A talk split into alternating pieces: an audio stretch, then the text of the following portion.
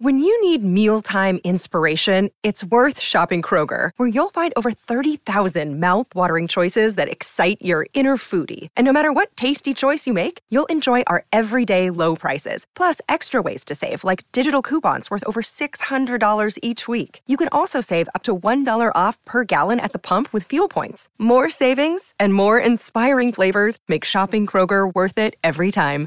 Kroger, fresh for everyone. Fuel restrictions apply. Hey there, podcast listeners. We've got surfer shaper Christian Beamish on this week's podcast. But before we get to that, let me tell you about the Boardroom International Surfboard Show coming to the Del Mar Fairgrounds October 12th and 13th. And this year we're honoring icon of foam Bob McTavish. Bob's flying over from Australia to join us as eight shapers honor Bob McTavish by attempting to replicate some of his classic designs in our competition shaping bays. The Boardroom International Surfboard Show presented by US Blanks October 12th and 13th. We're very excited about it. And the California Gold Surf Auction taking place April 6th through April 20th. We do two auctions each year, one in the spring, one in the fall. California Gold Surf Auction. The preview catalog will be online sometime in mid to late March. For more information on that, go to thevintagesurfauctions.com. And let me tell you about Surfing Village. I'll be going to the Telos Islands at Surfing Village, surfing-village.com to go to their website and check them out. Go there, use their contact us form, mention the Boardroom Show or Scott Bass, and you'll get a discount on your trip. Really great waves, empty surf, a beach break out there in the Telos. So you'll get reefs, you'll get beach breaks, lefts and rights, incredible accommodations. I wake up each morning, lift my head off the pillow, and look at a perfect right reef spot known as Posti and incredible food. The crew at Surfing Village prepare such wonderful fish and chicken and curries and breakfasts, and it's just awesome. So, great accommodations, great surfing, and great food. Those are the three elements that you need for an incredible surf trip. Surfing-village.com. Go check them out right now. On to our podcast.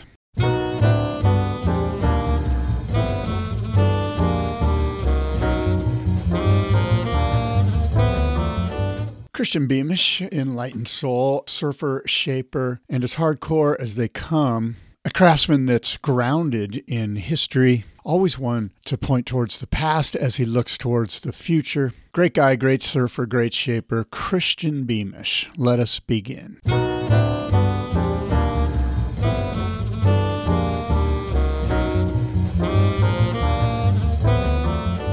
Welcome to the Boardroom Podcast, Christian Beamish. It's good to see you this morning. Thanks for being with us. We were talking, you were telling me about Santa Barbara this winter. How's the surf been this winter? It's been good down here, been really good in San Diego. Tell me about so far the San Diego or the Santa Barbara surf winter.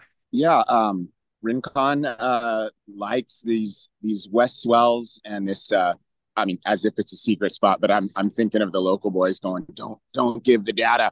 But I mean, everyone knows, right? Low tide, west swell.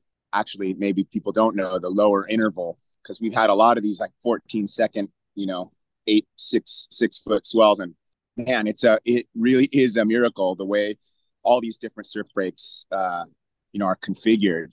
Um, and so, yeah, this year it's been really good. We've had a, you know, pretty steady offshore flow in the morning. I now live down in Ventura and um, it's been good down here too it's up, you know, 20, 25 minutes away. It's sort of like if you're in Cardiff, where would that be? I don't know, San Diego, I guess, more San Diego proper, that yeah. sort of distance.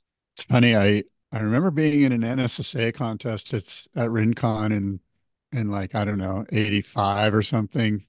And, you know, they would have the contest up around at the beach break there, just north of Rincon. We'd all go down and surf the point between heats. And I remember Davy Miller was out at Rincon and he was just absolutely ripping as he does. But of course, he was from Ventura, so guys were barking at him, you know, like carp guys or whoever was like, because because Davey was catching his fair share of waves for sure, you know, and guys were barking at him, and there were, you know, there was some hemming and hawing going back and forth, and and I remember Davey Miller just basically screaming, "Hey, Rincon's in Ventura, man! It's in Ventura County, so I think the county line is Bates Road right there."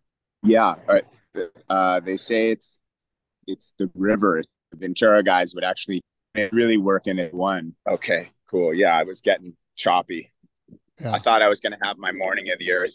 No, it was a good it was a good try. I mean, the whole aesthetic, good the try. whole vibe was good. But you know, I'll actually have a seat I can sit on. Has anyone ever told you you look like Jock Sutherland? That was Jock uh, Sutherland vibe. No, but who did say, someone said? Oh, someone said I looked like Dennis Quaid, but I think that's when I was younger. Now I'm just it's our little uh our little Moroccan moment. Thanks for your patience while I get myself arranged. Okay, I'm arranged. Tell me a little bit about this photo I saw of you on a massive solid what I would consider I don't know, you tell me, but it looks like a 10 to 12 foot wave and you're pulling into the tube somewhere up there. No need to name names, but man, that is a beastie barrel on your Instagram. That is, I I would be stoked to to say that was me, man. Good wave.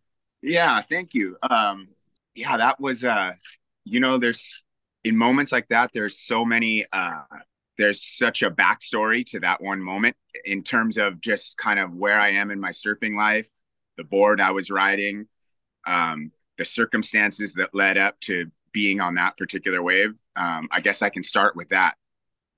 Uh, that was the end result of about 50 minutes, five zero of paddling. Um, I, it was just, you know, it was a really big, um, pretty historic swell and, and real pretty, pretty nicely formed. Some of them were just big kind of monster mush things, just kind of rolling across the whole point. But a number of them would really hone and have a nice bowl. Um, and there's there's a couple of different techniques you can do paddling out at, at Rincon on a big day. One is to go off the back beach, but it's got like a on that day it was kind of like a Waimea shore pound, you know, like so I tried that at first and I made it eventually, but like fortunately I didn't wear any of them on the head because they were just like guillotines hitting the sand just you know, uh or knock your eyes out of your head, really scary. Um I paddled out on that the story behind that wave. I paddled out at the river mouth and there and I kind of went through a whitewater, paddled, kind of kind of broke through another one, and then just you know rah, just you know eight ten feet of whitewater coming at me. I was like, forget this, just threw the board and just got swept. And I got about three of those, and then I was down in the cove uh, before I knew it, and uh, an old timer one once said to me, on a big day, what you should do is actually paddle like out to sea, away from the point, which makes sense. The current's taking you, and just keep paddling until you're in that deep water, and then and then.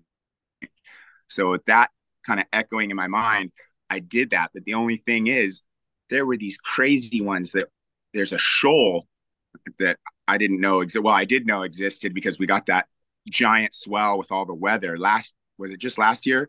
Um, about three quarters of a mile out, you remember the um, the famous Greenough story of waves breaking out there. We were seeing waves capping out there and rolling all the way through. So Rincon proper was almost like a reform, but as you say, it was like a 12 foot reform. Uh, like the white water was on top of a swell, and then it would feel the bottom, and and then you know so it took me a long time. I was way out there, just green and the kind of the layers of the ocean going like that. You would go under a swell and then, you know, and just, you know, and you think you're at the top of the point, but there's waves breaking further out and further up. So I just kept going and I'm, I was on sport. It's uh, it's very San Diego and its DNA. It's, uh, it's kind of like a speed egg. Um, I mean, I, I flatter myself, but like a, you know, a, kind of fry Donald Takayama sort of egg shape. Just I try and make them real clean, and then I put these eight gutters, just deep channels, and a single fin with a Smith Parrish fin. The the fin is super neutral because of all the the jazz going on with the channels. I, I want that that rudder in there. Um, and it worked really well to have that big hefty board to handle that water kind of like when you're surfing in hawaii or just bigger bigger surf. Um, in fact there were only about 20 guys 25 guys spread all over the point and half of them were on shortboards and they weren't even in the conversation. It's just you could be a good surfer but it just wasn't getting the job done the way the water was moving. Um, so i finally i finally get way out there and another another the you know hundredth set of the day um caps over on that outer shoal and and and it's like another big gob of whitewater on on top of a big swell kind of coming at me. And it was like i always replay i'm like pretending uh, my whole life is pretend i'm pretending i'm like Darrick Doerner or one of those you know awesome guys at waimea standing on their board and diving off you know like like so i had like my own like i've been doing that since i was a little kid like i see a shadow and pretend i'm in the surf movie i'm out of my mind um and so I, I did that. I didn't need to, but it was just kind of like raw, big, big waves. And then I came up, kind of got myself together. And then in that whitewater track, all bubbly and weird, there's just a big swell that hadn't quite hit the reef out there. So it, it was fully intact, I guess you could say. And I was like, this one. And I spun and went and just had a nice kind of like through that foam, really nice driving fast drop, pretty nice bottom turn, and then like just a big kind of paneling, arcing turn. And then I came through that whitewater track into green water and then was standing, I was just kind of standing upright on the board and not doing a damn thing, but going mock, just skimming across this wall and looking down. I was probably I was well above the river mouth when I took off. And at this point, when I'm standing there skimming across, like going fast. I'm looking down and watching the whole bend of the swell come into the into the upper or river mouth into the cove. And and I was thinking like Makaha Bowl or something. Like I'm skimming along. I'm like, yeah, it's all coming together. This one's good. And and it started to feel the bottom and stand up. And so I kind of like as I'm skimming, I sort of like let like paneled over on the rail a little bit. And then mid face, kind of engaged one big bottom turn, and then stepped forward and was just like, give it whatever it's to be. I'm to rush this bowl and then maybe get a bank. But as I hop forward to like commit to running the bowl, I saw it just go oh, oh, like way out in front of me, way the heck out there. And I was like, one thing to do, you know? And then I think that's that moment where I'm just like, oh, and the thing comes over and it's just a chamber, just boom, and so dark and chocolatey, and way out in front, there's this little eyeball, little eyeball, and I'm like, point to the light, like. Joel Tudor, put your arm where you want to go. I'm kind of doing this number. And it gassed inside, like, oh, still going. It's breathed again. And then a second one. And I'm like, maybe, maybe. And I just got kind of vaporized into the into the ether and then uh and then dragged underwater like in a huge column of whitewater skimming the cobblestones i got a tiny little tiny little slice on my wrist you know and washed into the cove and uh you know my buddies on the beach were like sick you know that's amazing what a great story and what an all-time day of days up and down oh. the coast i'm i'm assuming that was like the 27th of December or the 28th, one of those two days that was all time. What that day was um was definitely the peak as well. Yeah.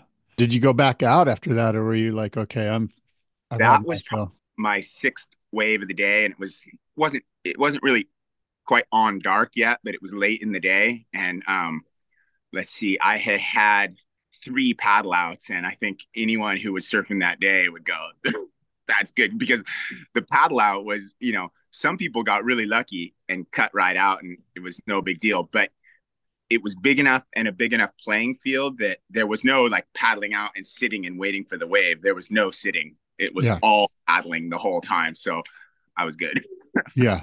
Yeah, for sure. It was it was quite an uh, exciting time. Now well, I down your I way. Get, oh, well, I, I, I was going to say I I get I get anxiety about not making it out. You know, not about actually getting out and catching or riding the waves, which is the easy part. It's yeah. about not getting out when it's that big, especially.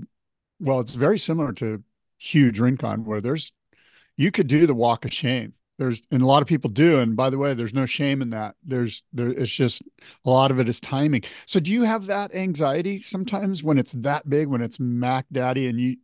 There's guys that are just you know standing on the rocks after getting denied. Yeah, there. Uh, uh, I'm so glad that you brought that up because um, there's there for me there's two two levels of anxiety, um, but both of which I don't know how to deal with the one, but the other, I just felt like, well, I'll say it. Um, the one level of anxiety is you know the big waves are coming and you're like, you know it's going to be pumping. And then I'm just starting to think just the stage of life I'm at. I'm like, on the one hand, I'm gung ho. On the other, I don't want to get injured or, God forbid, worse. You know, I got a family to come home to, um, you know, who need me. So I can't just be, you know, oh, he was a hard charging guy. You know, like yeah, he left two kids. Who, you know, um, so there's that. But then the other thing um, that like took some little bit of surrender um, when I first tried to paddle out. I, I, I attempted the Waimea shore pound option and absolutely got my ass handed to me and sort of blasted back to the beach. And I stood there huffing and puffing before I had even, you know, got out. And, and I had this, was almost existential. I was like, whoa, I really want to get out there, but maybe I can't. And like physically, I cannot. I couldn't deal with those waves, especially on that board, but I wouldn't want to be anywhere near. It would almost be worse on a short board because then you could get in a position where, you know. And so the thought I had was, well, if the ocean's not, if I can't, physically, then the ocean calls it. Like I'm not meant to be out there. Um, and so I had that little kind of like I don't know. I know I know what crisis, but it was like some kind of appointment, reckon with age and and all that, you know. Um, but I was like, well, so I stood in the rocks and kind of kind of watched from my window and uh and again and I got lit up again.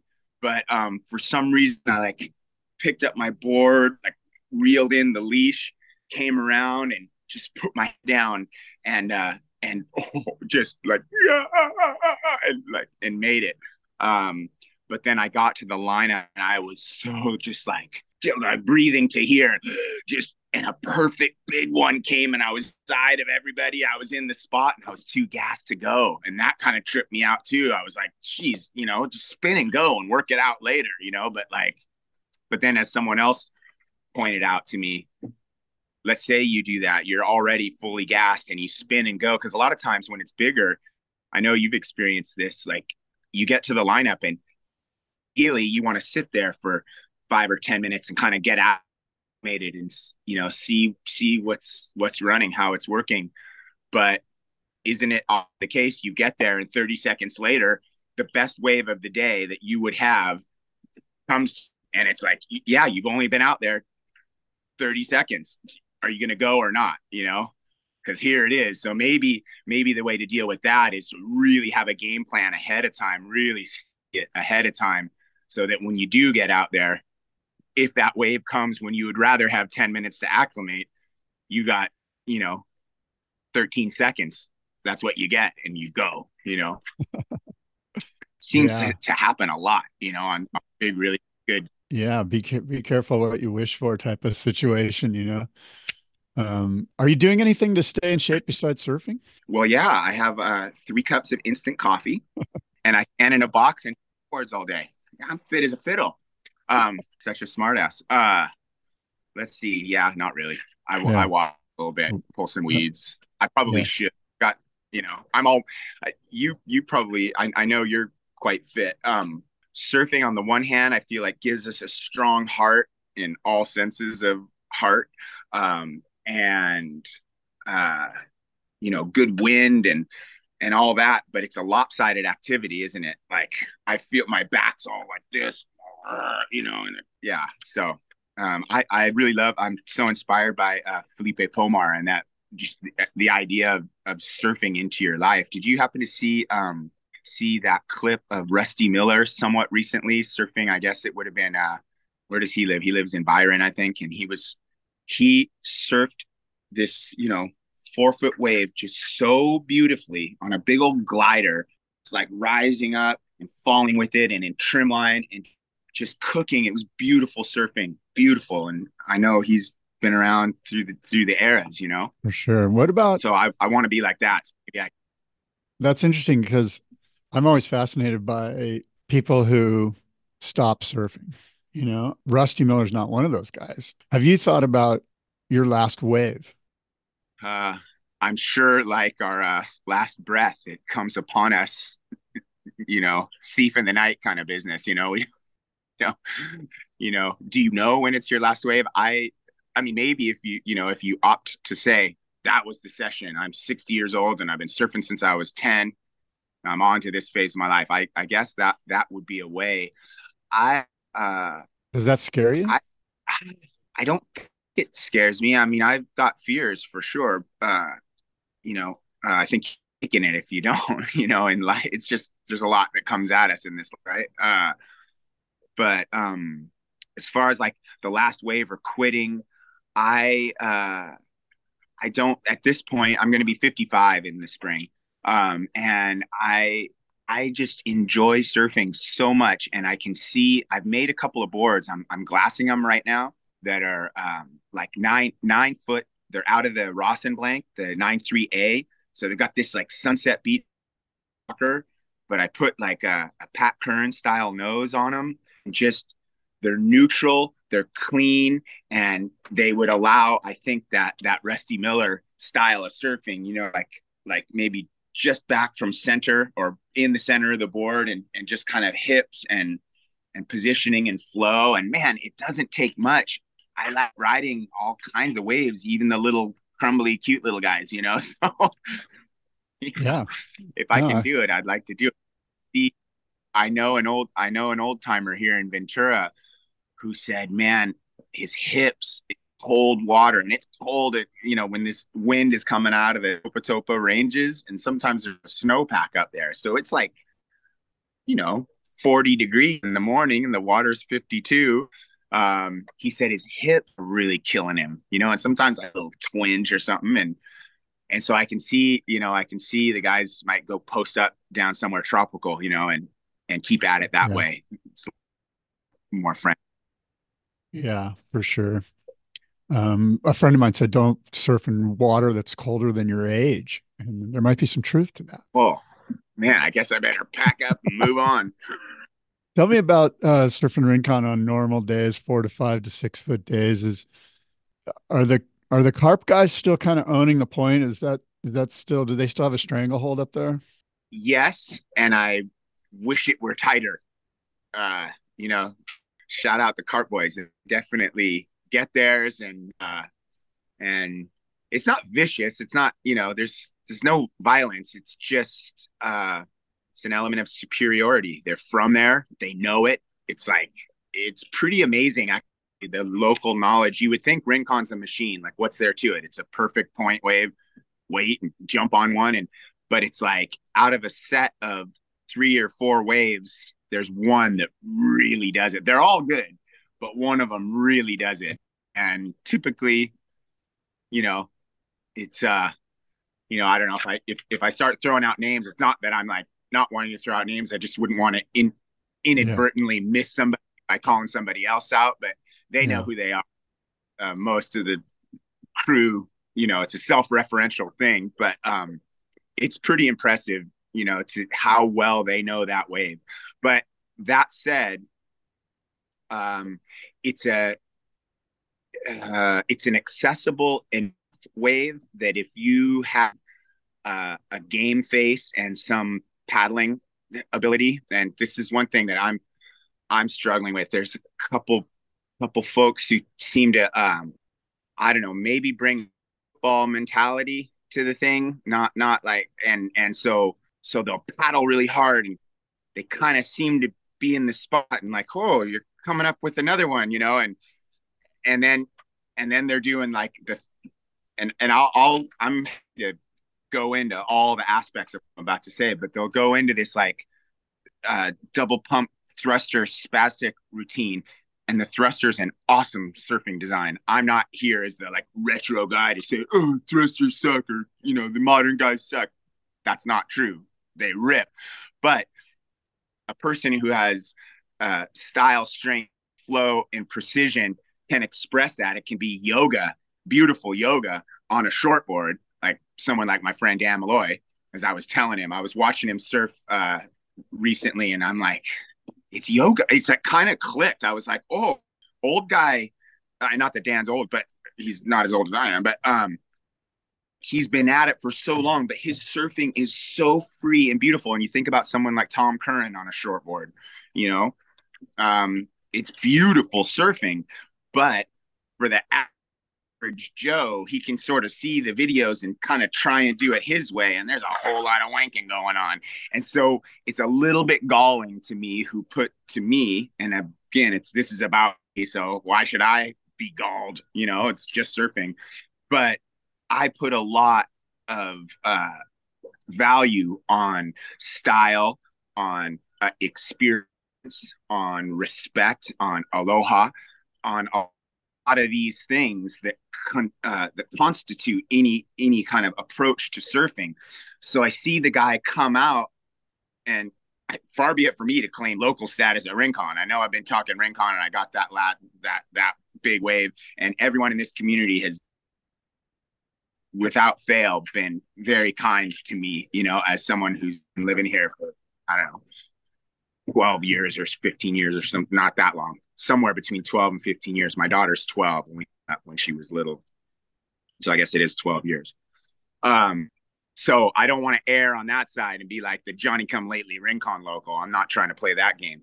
That said i've been surfing joint for 12 years and i know who's who and i'll see, see these guys and i don't don't maybe recognize their face. And then they're playing like 54th Street games at Rincon. Like, like I, I'm not confrontational, but then maybe make sure I'm gonna go.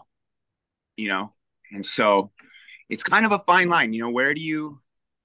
Because far be it for me to say how someone else should surf, but then like you're in a restaurant and someone's talking too loud, you know, or bumping into people or making people uncomfortable. You know, what do you do? At what point do you go, hey, dude, maybe not have another IPA? I can settle it down. But then he's going to want to scrap, and then and then what? You know. Yeah. So. Yeah, it's tough. It's it's a tough gig. Sometimes there's no good. Out- yeah. There's no good yeah. outcome. Um, tough gig, surfing elder. When you're hiring for a small business, you want to find quality professionals that are right for the role, and there's no faster or effective way than through LinkedIn jobs. Your time and capital are precious, and there is a powerful resource that can help you focus on what you're good at and integrate people into your team seamlessly to help grow your business. LinkedIn Jobs has created the tools to find the right professionals for your team efficiently and for free. LinkedIn isn't just another job board, Everyone is already on LinkedIn with their resumes and references, and now LinkedIn has designed a hiring platform to connect you with candidates specifically qualified for the job that you post about. More than a billion professionals meticulously organized to connect people by skill set to help us all advance our position. 2.5 million businesses already use LinkedIn for hiring, and 86% of small businesses get a qualified candidate within 24 hours. It's that fast, easy to use, and effective. LinkedIn Jobs can help you write job descriptions, filter the right person to you, and give you the tools to help you interview them like a pro linkedinjobs.com slash surf is where you go to post your job for free yes totally free. That's linkedinjobs.com slash surf to post your job for free. Terms and conditions apply. I mean, the, the bottom line is, is that there's a lot of guys from down south that go up to Rincon to surf in the winter. I mean, guys from down here in San Diego drive to Rincon. Of course, guys in LA are going to go up there and so yeah, it's a tough gig if you're a local boy there and you got to see all these, you know, guys that are just kind of flying in. Uh, it is what it is. It's, you know, at the end of the day, um, luckily as we get older, um, I know I can't speak for you, but I only need a few waves and I'm good. I'm I'm that way too. Yeah. Tell me this. Um, definitely. Um, it seems like let's let's shift a little bit into surfboard design. It seems as if uh, the round pin twin fin has been sort of our surfboard du jour, if you will, for the past couple of years. Everyone's making these really beautiful round pin, kind of mid lengthy six six twin fins, and yeah. they're fast and they're incredible. Now, what are your thoughts on that design? You know, when I first saw Torren Martin, I think like a lot of us, I think the first the first time I ever saw him was footage of um, him surfing Cloudbreak and he was doing his little garden gnome squat on the nose of a, you know, on one of those boards. Just, what is this thing this man is doing? It was kind of like when I first saw Elias surfing on Elias, I was just like captivated and just really thought it was something. And then I started to see the rest of his surfing and started to see these boards from Simon Jones morning of the and and it was kind of like a light bulb moment. And I remembered, and I I, I know you remember this. I thought of Kevin Reed and the Pearson arrow surfboards circa 78 four mile Santa Cruz, no hands, four foot airs, like boom, you know, twin fin pintails. Yeah. And I was like, that, oh, and then the channels, oh, Ozzy Magic, I'm all in. And I, you know, and I've been, I've been shaping surfboards, you know, since like 95, but, um, always kind of keeping a day job and trying to figure it out. It takes a long time, you know. Um, and at the time, so this was about five years ago, I think, when when all this started to started to pop. And anyway, I was all in. I saw it, and oh, I had a shaping bay up at the farmhouse we were renting before we bought this place. Um, and I was like, yeah, that I love that surfing.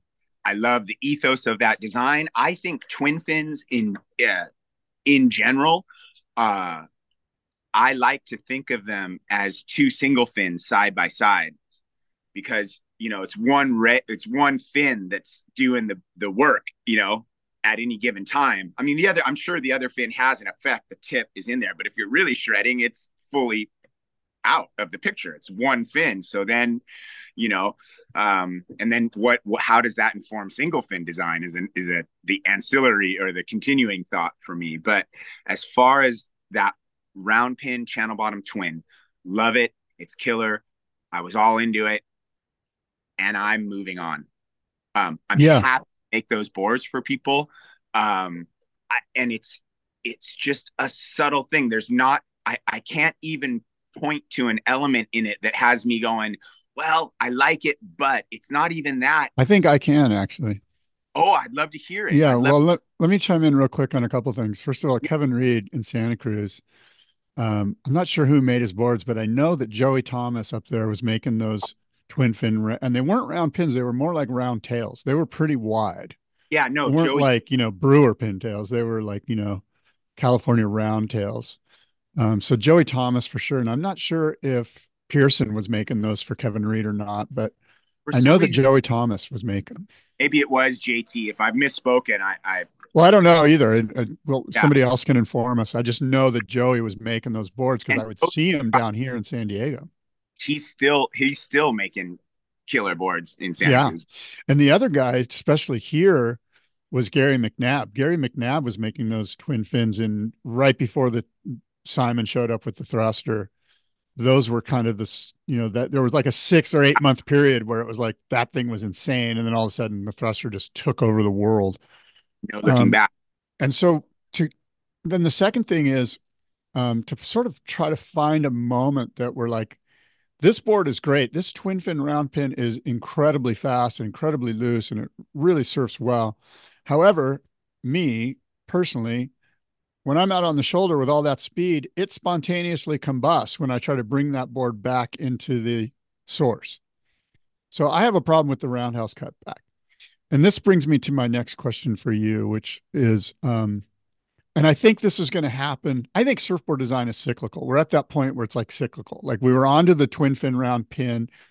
Um, before that, we were on the fish. Then we then the mid length was mixed in there somewhere, and this kind of all kind of homogenized into a mid length twin fin round pin. What's the next cycle? Understanding what the cycle was like in '81. Yeah, before the thruster. Like, does that inform us? I think so. My uh, my view is this. You probably know this photo too. There's a photo in uh, in the Surfers Journal of Simon Anderson uh, just about to paddle out, and he's got a single fin under his arm. But it's basically it's the thruster, like a month before it became a thruster, and so that's where the plan shapes were going.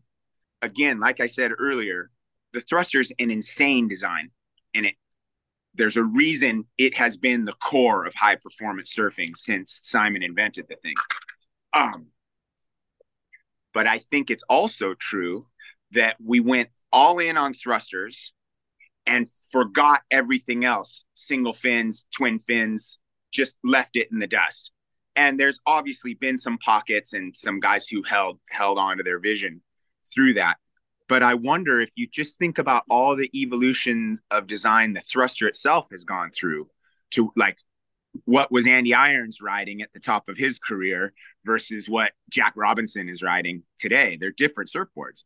Um, so how could we find the nuance in in a, a you know the uh, Will Jobson style um, Twinzer, which I JT. I think you just nailed it. That's that's sort of my um that's where my, you're going.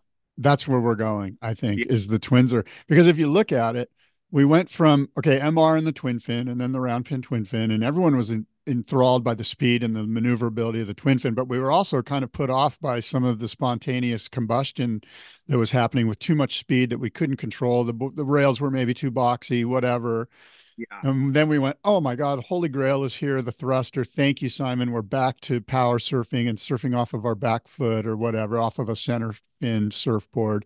Yeah. And but Simon, it's not quite as loosey goosey as and speedy as the twin fin. I and so what happened is Glenn went and made a quad fin and everyone started going on to the quad fin. Like those yeah. that were looking for something between the thruster and the twin fin were like, the quad fin is the answer.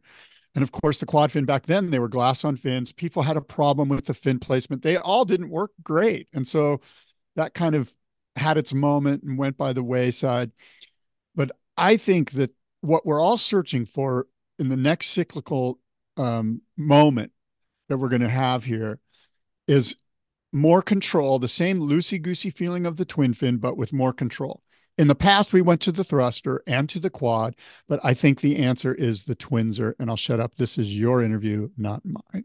I, but you know, I uh, you're you're a, a surfboard scholar, and and the connections you have, you are uh, well informed. It's really interesting to hear your thoughts on that. Um, I like I like that a lot. Um, who's our um, who are some of the San Diego current uh, practitioners of the Twinzer? Um, Stu Kenson is is sort of the main one.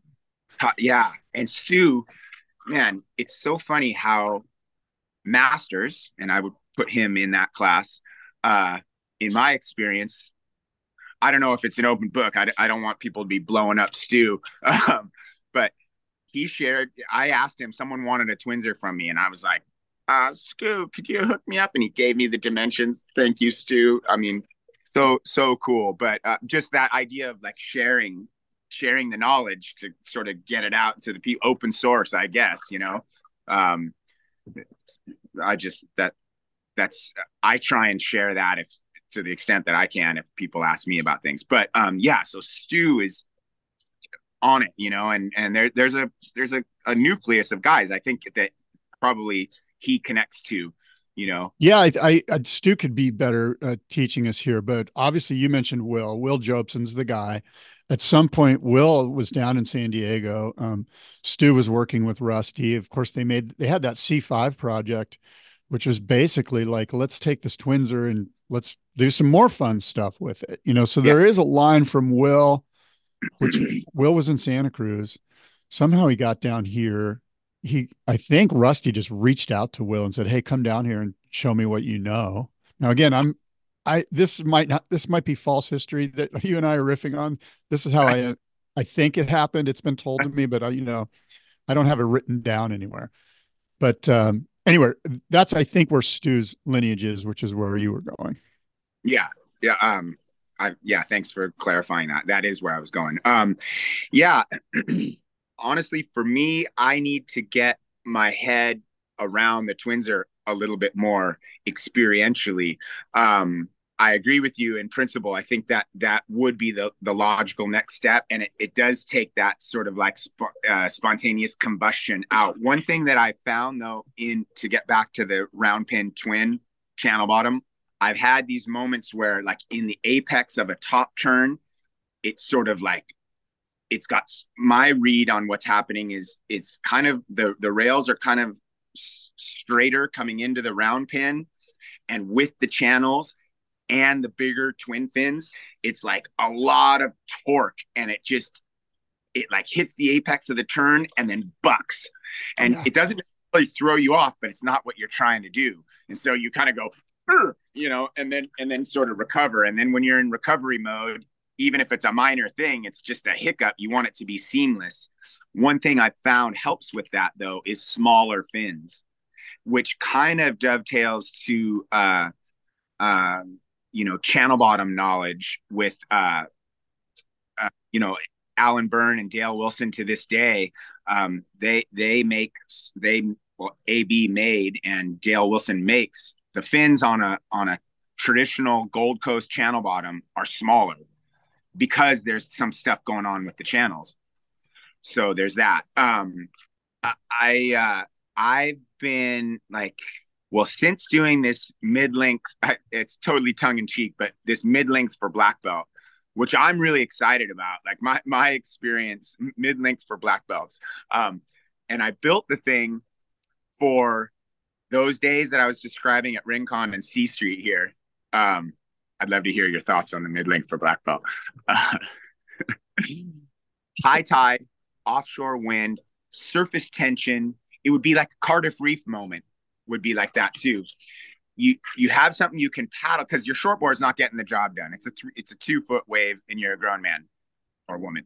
But there's text there's texture and surface tension, and so you drop in and you get that like that Duke of Kahanamoku gonna like hey, hey Nalu, you're surfing, and then you panel over and drive just with what's available. You drive, and so that that channel array grabs the water and like make gives a little spice to what would otherwise be kind of a fun board moment. Stand up, dad your wave back to the beach, and so it gives you a little spice. That was the intention. Totally checked the box. I was invited by my my buddies in Maine at Maine Surfers Union to come back for uh, a hurricane swell this this September, and we ended up, you know, over the hill and through the woods to grandmother's house, like way the hell and gone someplace. I I wouldn't even be able to get there. I don't know where it was, but it was eight to ten feet, like that Rincon wave, and just going. And I had the mid length for black belt, and I'm like, well, I guess I'm going surfing. That board with those channels and that design and that Smith Parish fin was just like, give me more. It was like so solid underfoot. It felt so good. And I was like, man, I love this board. And uh, I was like exclusively riding that board, which is like pretty much polar opposite to the Twinzer high performance thing. But back to that often two to three foot morning scenario, maybe the Twinzer is not the board for that either. It's like low tide honing on the reef is the Twinzer moment, right? Um, but that said, for me, performance surfing, and you see the air quotes, um, I'm really excited. And I've been on this quest. The reason I started surfing or surfing, well, the reason I started surfing was because I love surfing, but the reason I started shaping was uh, because in 1995, I had been riding thrusters for a long time and came through the NSSA program. And I remember distinctly, I was in college at Santa Cruz, and I remember distinctly standing up on a wave, realizing that I was bored with what I was doing. I was like, man, I've been doing this since I was 12 years old. I've been doing my, I've been trying to win my heat on my thruster in every single surf since I was 12 years old. This is boring. And even more so, I didn't have the connections I had growing up in Newport. Pouch was making boards for me and Mike Lytle. Um, and so I was like, whew, I, you know, those guys were great. And especially, of course, Greg Pouch.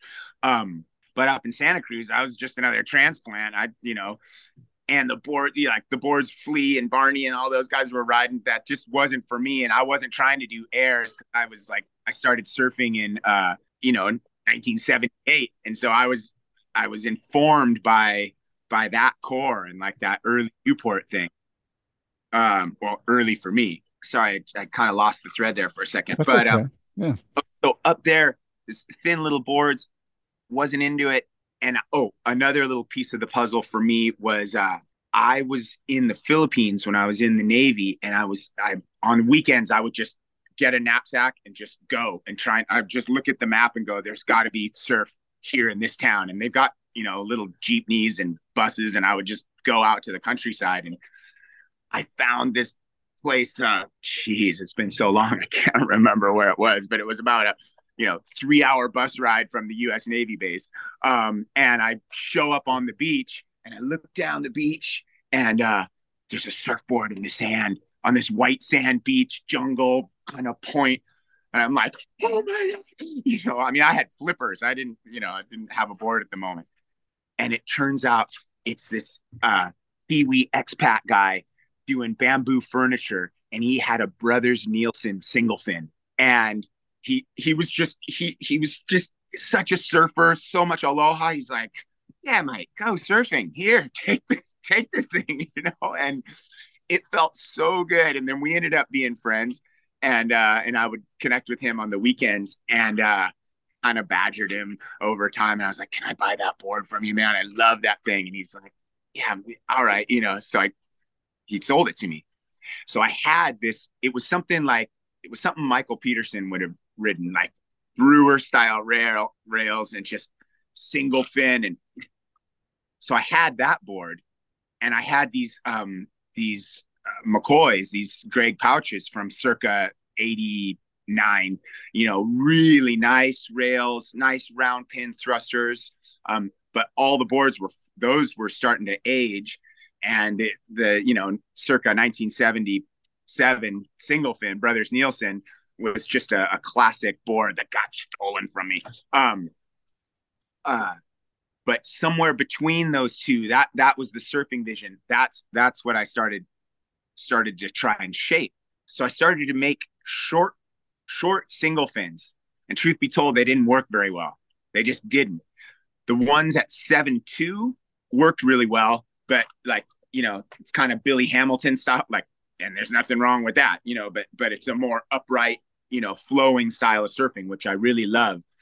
It's only now that I feel like my my ability to to shape a surfboard is and just kind of what I've learned in, in, in all this time shaping is um, I'm making this seven two, and it's got a little sprinkling of what I've learned from that mid length from black belt, a sprinkling of what I learned from early '80s um, design, just like more surface area, like is what that boils down to, and uh, and just what I've learned in I don't know the channel bottoms. Anyway, I'll spit it out. I'm making these seven twos 13 and a half inch nose. So it's got, it's not a full, like a, it's a, a bit of a pulled nose. They're seven two, so they can absorb this width, which is 21 and three quarters, which is wide. And then it comes back to uh, 14 and a quarter in the tail. But at seven two, that 21 and three quarters doesn't look ridiculous like it would look maybe on a six two. And and also I'm I'm like almost six four um, and and and the rails aren't aren't super. I did one with like super brewer rails, and I don't like it. This I don't know who the rail would be. Maybe more Pavel, but not like Speed Dialer. You know, not not like that. But it's just they're kind of down, but they're not down railers. Anyway, long story long, man. Th- this thing feels unreal. Like I can. It's oh, and it's an eight channel, like like the mid length for black belt. And I think what happens with the eight channels is there's so much corrugation and they're deep channels that the glassers love me. Um that there's enough lift and drive. Chuck ames chuck ames how fortunate am i? Based on a conversation made a fin for this board i was telling him what i was feeling with a combination of the smith parish and actually a channel islands uh, spicy they called it that they made for one of their mid lengths that was pretty good, but not quite it for what I'm doing. And then the Smith Parish is good in the in the mid length for black belt, but not in this more performance thing. So Chuck makes this like, I should just go get the board and show it to you. It's out in the car. Um, like high aspect ratio. Um, it really works. And so so you can get the speed and flow. You know, I'm on a seven two, and I mean, I, anyway, like full rail turns and like full like full drive. And and to me, it's like uh Thornton Fallander, you know, or that style, like you know, like that. You're pulling out some deep. That was a deep call oh, right there. That was a deep call. You know it. You know it. Um, look it up, youth. I want to say I want to say Lagundri Bay. um, and and I I love that like boxy stance, which I don't have. I because I'm so long and kind of uh, lanky, I sort of do this praying mantis thing to pull it all in. Um, but on a bigger wave, I like to like stand upright and like a little bit. I've really come to appreciate the that Hawaiian bully boy style, like Eddie Aikau, that Jeff Devine photo of Eddie at sunset, that moment, I just look at that. I'm like, man, I want that stance. And I used to like, I used to be like, all scrappy, like, oh, I want to be like Curren and and uh, you know, and Cheyne Horan, like that style. And I was kind of honestly like less in, into that whole like the Hawaiian thing didn't resonate with me. It resonates with me heavily now. You know, I yeah. just fortunately I'm up, you know. Let me ask you this. Um, as you may know, uh, we're going to be honoring Bob McTavish this year in the Icons of Foam tribute to the Masters, the shape off that we do every year at the boardroom show. Do you know Bob? Have you met Bob? What do you think about um, what do you know about Bob McTavish? I don't know Bob, and I hold him in the highest regard. We have I've I've never had the good fortune to meet him, uh, but I feel some connection with him because and it's like totally distant, you know. Um, and I'll, I'll give my like my quick take on Bob McTavish, but the connection I feel is um, I uh, I've gotten to know Matt Moore, you know, in in Carpinteria, another great shaper and surfer, and his son Ryan Moore is one of those guys who just like oh yeah yeah like, yeah oh like how, first of all there's like 300 people out here and you're just sitting there in your little zen bubble and he makes the subtlest move, and all of a sudden he's on the wave of the day, and you're like, uh, what? I didn't even see the damn thing coming, and if it did, I wouldn't have been in this spot. But he is, and he's such a beautiful surfer, and you know, cool yeah. dude all the yeah. way around. And so his dad, I, I was, uh, I kind of talk to him whenever I get a chance, and I was at his place, and I didn't realize that um, McTavish tested the V bottoms at Rincon and built them um, Morey-Pope. Do you know that he was down the street literally from Matt? And that had a big influence on Matt. Um, yeah. and they, the, and Matt watched him and the wilderness guys build build the V bottoms and go down to Rincon and run them. And yeah. I that was uh, like maybe tw- 13, like Grom status. But by the time he was in high school, but he got, as it turns out, he was really influenced by just witnessing that but he went more into the the pintail sort of uh you know a brewer style minigun you know thing which he does masterfully and i think those boards still like on certain waves and certain times you bust out the you know the 7-eleven yeah. pintail and get your surfing on you know yeah. uh that pure line kind of thing but i have this thing uh that i call again totally tongue in cheek and inserting myself in surf history that in a way like I'm just a guy who really likes surfing. I'm not on the level of Joe Quigg, obviously, or or McTavish, but I have in homage to those guys, I have this board that I do that I call the Malibu Sam. Someone I had a more complicated name, but some someone on uh, Instagram communicated. He goes, "Just call it Malibu Sam." And what I mean by that, the Joe Quigg is the Malibu chip nose, it's like that 1950s kind of full but pulled. It's just it's pretty sexy. And then it's a 17 inch tail with a 12 inch tail block and a and a sort of like elliptical tail and a big old like L flex, 10 inch L flex V bottom. And it's nine feet long and it's 23 inches wide. So it's quite rectangular.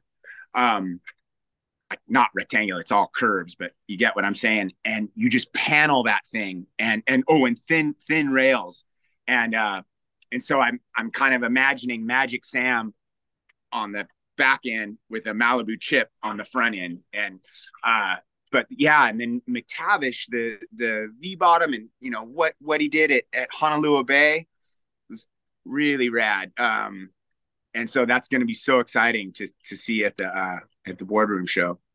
Who are who are some guys? Um, you know, uh, last year in the best in show competition, uh, sort of an under the radar, well, an absolutely under the radar blue collar worker bee type of shaper from San Luis Obispo named Shea Soma won the entire best in show.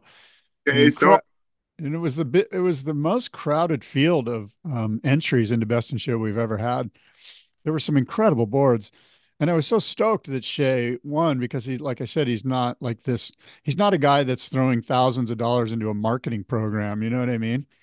Who no. are some of the other guys like Shay and yourself who are sort of understated shapers that are worthy shapers for the icons of foam. By the way, I don't select the shapers. Let me make one thing perfectly clear. I do not select the shapers for the icons of foam. I never have. It's always done by the honoree. In this case, Bob McTavish will be oh. selecting the shapers. Wow. So, but I'm just wondering if there's some guys that that fall into that sort of understated underground shapers that are worthy of being yep. um, involved. And I consider you amongst that group. Yeah, I um thank you so much. That that is um that that's really nice. I, I really appreciate it. I um you know I endeavor to to really concentrate. I do the best I can, you know, and and uh and show up and concentrate and and you know really I love making surfboards and I really want to make them the best that I can. Um and in and use use the influences and the things that that have stoked me and kind of blend them with some level of elegance in, into the into the thing that I'm doing.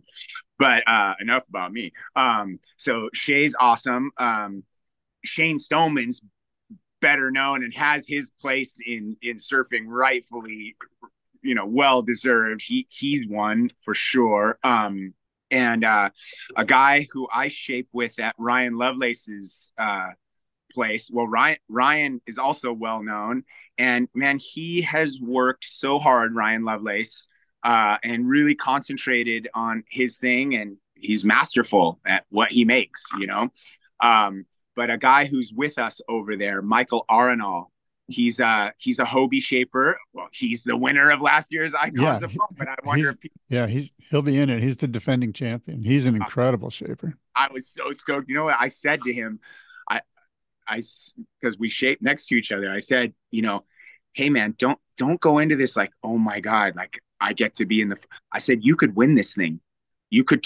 You have the skill. You can do it. Just don't think about anything else but the the work in front of you. Something like that. A little pep talk. And he won it, not me. But I just felt so good that I had said that and he won it. I freaked out when he won. I was really obviously. I mean, don't need me to say it. He's he's obviously won. Um, there's a, a, a guy in Ventura who I got to know through Jeff Hull, um, Dustin Baker, and he he has a label called Jupiter Surfcraft, and he's gnarly because his shapes are really nice and good. Um, and he glasses, and he's like a high level glasser, like sander color guy. I mean, so it's it's pretty impressive. I'm I'm impressed by what he does. Um, two other guys. Yeah. My good friend in Carpinteria and one of the cart boys, aka Matt Moore, who's just like, what? Where did that wave come from? Spencer Davis, insane shaper. He made Conner Coffin um, a pipeline board uh, that he got an insane second reef wave on. So uh, Spencer Davis is unreal. Um, and also a young fella up in Santa Cruz, a friend of mine uh, Jonah Reimers, and he's got the Joey Thomas connection. He's good friends with Richard Schmidt's son, uh, Richie Schmidt, and uh, he's got the JT connection and and some uh, Jobson influence.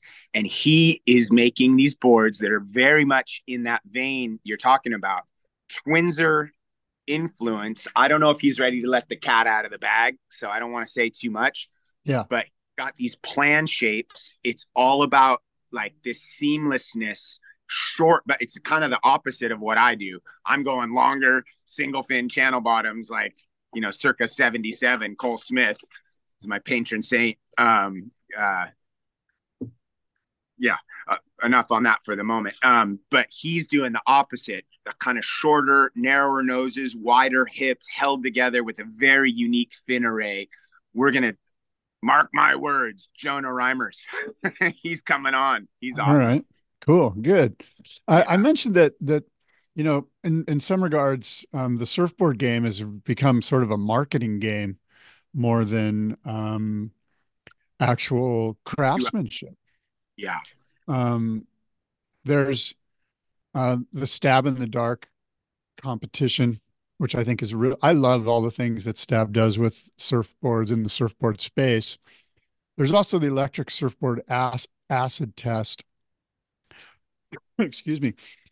Um, what are your thoughts on the surfboard game being the marketing game? How much how much of it is the marketing game? Is the surfboard game actually 75% marketing these days? I wonder. I definitely wonder about that. And I try not to like lose sleep over it because, you know, it's like, what are the things you can control? You know, I, I can't control whether other anyone does. Um, uh, I think there's definitely a huge aspect of that. And there's always the moment, um, like on the beach, when you see the guy with the board and it makes you wonder what was the thought process that process that led to this moment or what was the apparatus that put the guy in that wetsuit with that board with that GoPro mount on the nose the whole kit you know you're like what, what goes on here you know what what is this you know not to mention the guy and I I don't know why like anybody can ride anything and it's not my call but on a classic pumping day to paddle out on a rasta colored Wavestorm is like I just I can't go there. I I I cannot accept that. Um but anyway, back to the marketing game. I think it's uh I think it's gnarly. Um there was two other guys I wanted to add to the list uh here in this area. They're um up up by um uh UC Santa Barbara. They're Goleta guys. Jeff Sabota, who's um, pretty well known, and uh, Joe Joseph Yee. Both of those guys, masterful shapers, and again, like Dustin, master shapers, master glassers, and sanders. They they've got the whole kit and amazing surfers too.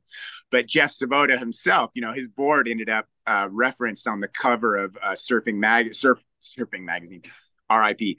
Uh, the Surfer's Journal um, that offshore wind, the guy's taking off on a sliver of fin. That's another buddy of mine, uh, Simon Murdoch, who's, you know, kind of one of our core guys up here. He's so stylish and so gnarly, just like hungry for for the fall line. You know, he's just he's awesome.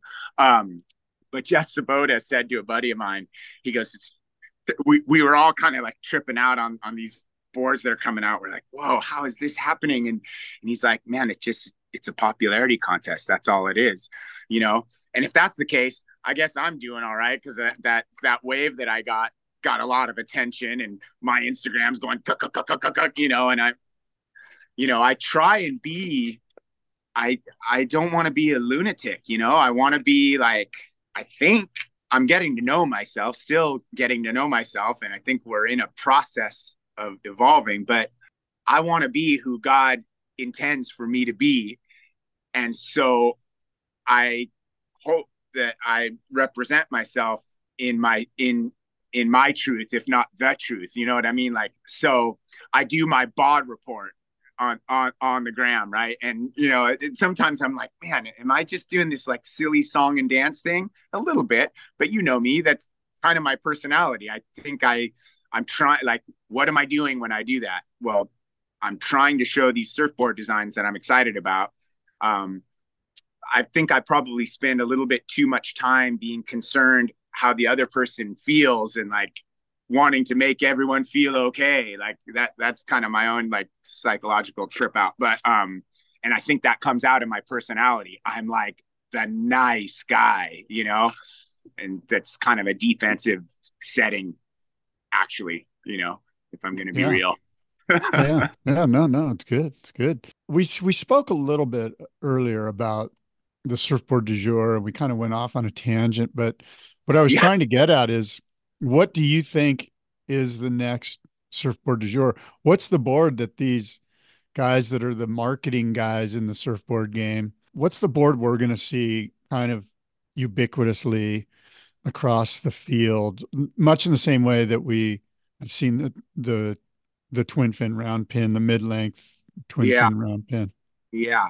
What do you think that um, board is? Which is what is that board? I wonder. I I I my my short answer is that that I'm I'm drawing a blank. I I I don't feel strongly enough about any one sort of trend or like direction to be able to articulate what I think it'll be six months, a year and a half, three years from now. Um, that said, I hope whatever it is is grounded in function because um, we've gone down we've gone down some, in my opinion, some paths that have held held us back. I think surfing for all of us civil well, I don't think I'm a civilian. I'm I'm I'm in the Corps Army. I'm gonna I'm enlisted in the Corps Army. Maybe I've even got a commission. I'm a commissioned officer. uh, um, but for the civilians, they were they were led astray. I'm sorry, by Kelly Slater's board, and I'm not taking a damn thing away from the goat when I say that.